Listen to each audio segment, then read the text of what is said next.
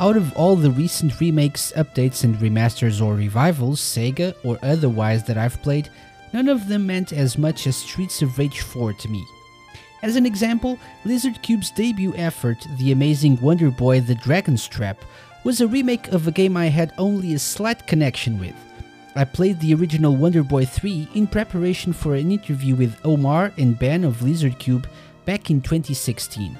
So, sure, I knew and loved the game when the remake came out, and I was able to appreciate how good it was.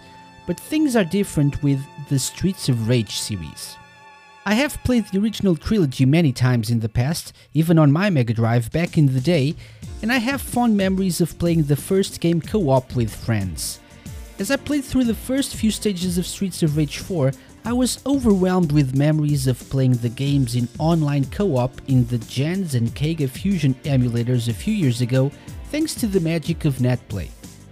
Which brings us to why things are different.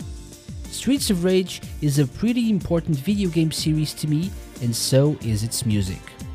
With that in mind, I was really excited to get my hands in an early copy of the fourth installment in the series, especially after recording this week's interview with art director Ben Fiquet and executive producer Cyril Imbert. Let's start with the art design. Sure, it's not the pixel made world we're used to in the series with huge detailed sprites. Lizardcube's Ben Fiquet decided to go on a different route, the one he went with for the remake of Dragon's Trap beautiful hand-drawn animation. And it really is beautiful.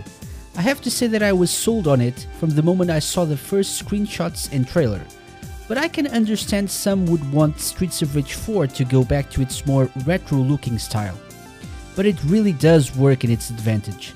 I mean, from the perfectly imperfect city streets to its underground areas and even the inside of buildings in its Chinatown scene, everything looks amazing and rich in detail. I couldn't help but to pause the action from time to time to look at all the small details in the background and how good it all looked. And the same goes for the new HD models of your favorite characters, like Axel, Blaze, and Adam. The story says 10 years have passed since the last game, and it shows in the characters' clothes and updated styles. You also have your old trusty thugs of yore with a new but very familiar coat of paint, and some new enemies with special mention to bosses. If you're still skeptic, believe me, it works and it works great. Gameplay wise, Streets of Rage 4 feels familiar. I've been using this word quite a bit, haven't I? But that's the best way to describe how I felt when I picked up my controller and started punching and kicking with the all new HD Axel, complete with the new moveset that awards chains and combos. It's different, yes, more 2020, but it still feels like Streets of Rage. It feels like the direction the series had to take in this day and age. It's a modern day street brawler and it's so satisfying. Each of the playable characters have a basic attack move that, by pressing the button more than once, you can chain into several punches and kicks and some specials. The three specials, defensive, offensive and air, drain your health though, so there's a bit of strategy involved in deciding whether or not to use them. If you end up risking it, you can restore the health you used by hitting enemies. You also have blitz moves at your disposal which are stronger attacks and, for some characters, quick move attacks as well. You have your usual grabs and you can also grab items that are thrown at you when they're in midair. Finally, you get your star move that you can use if you collect the star tokens you can find scattered throughout the levels. These are powerful moves that can even knock down all the enemies on the screen if used correctly.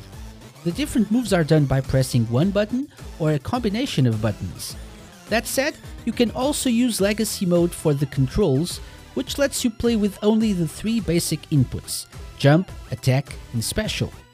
You start out with the four basic characters Axel, your all around brawler type, the gracious Blaze, Cherry, a guitar wielding speedy type character, and Floyd, your power type character, and obviously the slowest of the bunch.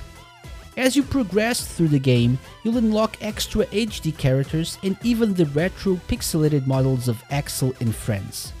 In total, you get 17 characters to use in the game, and you can adjust the difficulty level from easy to mania. You know, if you're a masochist. Since the game is not very long with its 12 stages, the added characters with their own movesets and specials offer quite a bit of variety, and you'll end up wanting to replay story mode with each of them to see how different they feel like. It feels very satisfying and rewarding to create huge combos, and it's great to see an on screen message congratulating you on getting that high number without being hit by a single enemy. Special mention to all the environmental hazards in the different stages. Some of them, in typical Streets of Rage style, can even be used to your advantage. I'm especially fond of the wrecking balls found in the later part of the game. The Legacy Battle mode is also back, and after completing story mode, you unlock stage select, arcade and boss rush modes, which, apart from arcade perhaps, are pretty self-explanatory.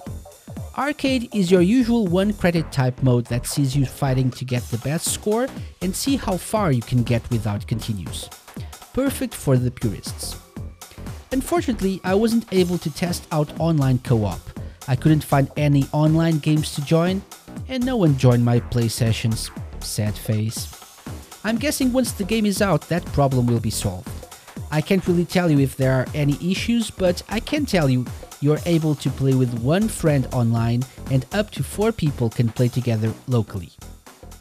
What about the music, I hear you ask? What about the music? The Streets of Rage soundtracks were probably only rivaled in popularity by Sonic's 16 bit soundtracks, and only because it's Sonic we're talking about.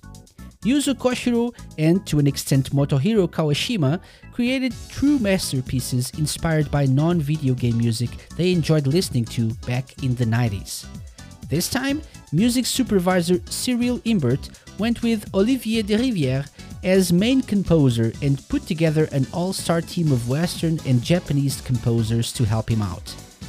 Koshiro and Kawashima are thankfully back on the team, but everyone else also does a good job capturing the feel of Streets of Rage while at the same time keeping things fresh and modern and even possibly crafting what will become the new sound of Streets of Rage as the series hopefully sees new releases in the future. The music is dynamic, progressing as you move forward in the levels and depending on what's happening on screen. Of course, it won't be for everyone, but knowing most of the musicians involved from previous works and seeing how they blended their own styles with the classic SOR style made me feel at home in a sense, while still being surprised. Nostalgia is a funny thing though, your mileage may vary. It's really nice to see what Dotemu, Lizardcube, and Guard Crush games did with such a beloved and iconic IP. You can see, feel, and hear the love the developers have for the original games, the Easter eggs scattered throughout the game, as well as the subtle quality of life improvements that are available, like using retro characters or experiencing the game with classic music from the first two games, only emphasize the fact that Streets of Rage 4 is a labor of love. Love and respect for the legacy of a series that had to wait 26 years to get its revival. But what a revival it is! It was definitely worth the wait I highly recommend picking it up, especially as it's very reasonably priced when you consider the content you get. Let's just hope we don't have to wait until 2046 for Streets of Rage 5. I mean, the game is so good that even Yuzo Koshiro had to buy a Nintendo Switch just to play it because his wife took over his original Switch to play Animal Crossing. And if you don't know what I mean, check out his Twitter account at Yuzo Koshiro. And while you're there, drop him a tweet saying KC would love to have him on the Sega Lounge for a chat. This review is based on the Nintendo Switch version of the game. A code for the game was provided to us by Dotemu.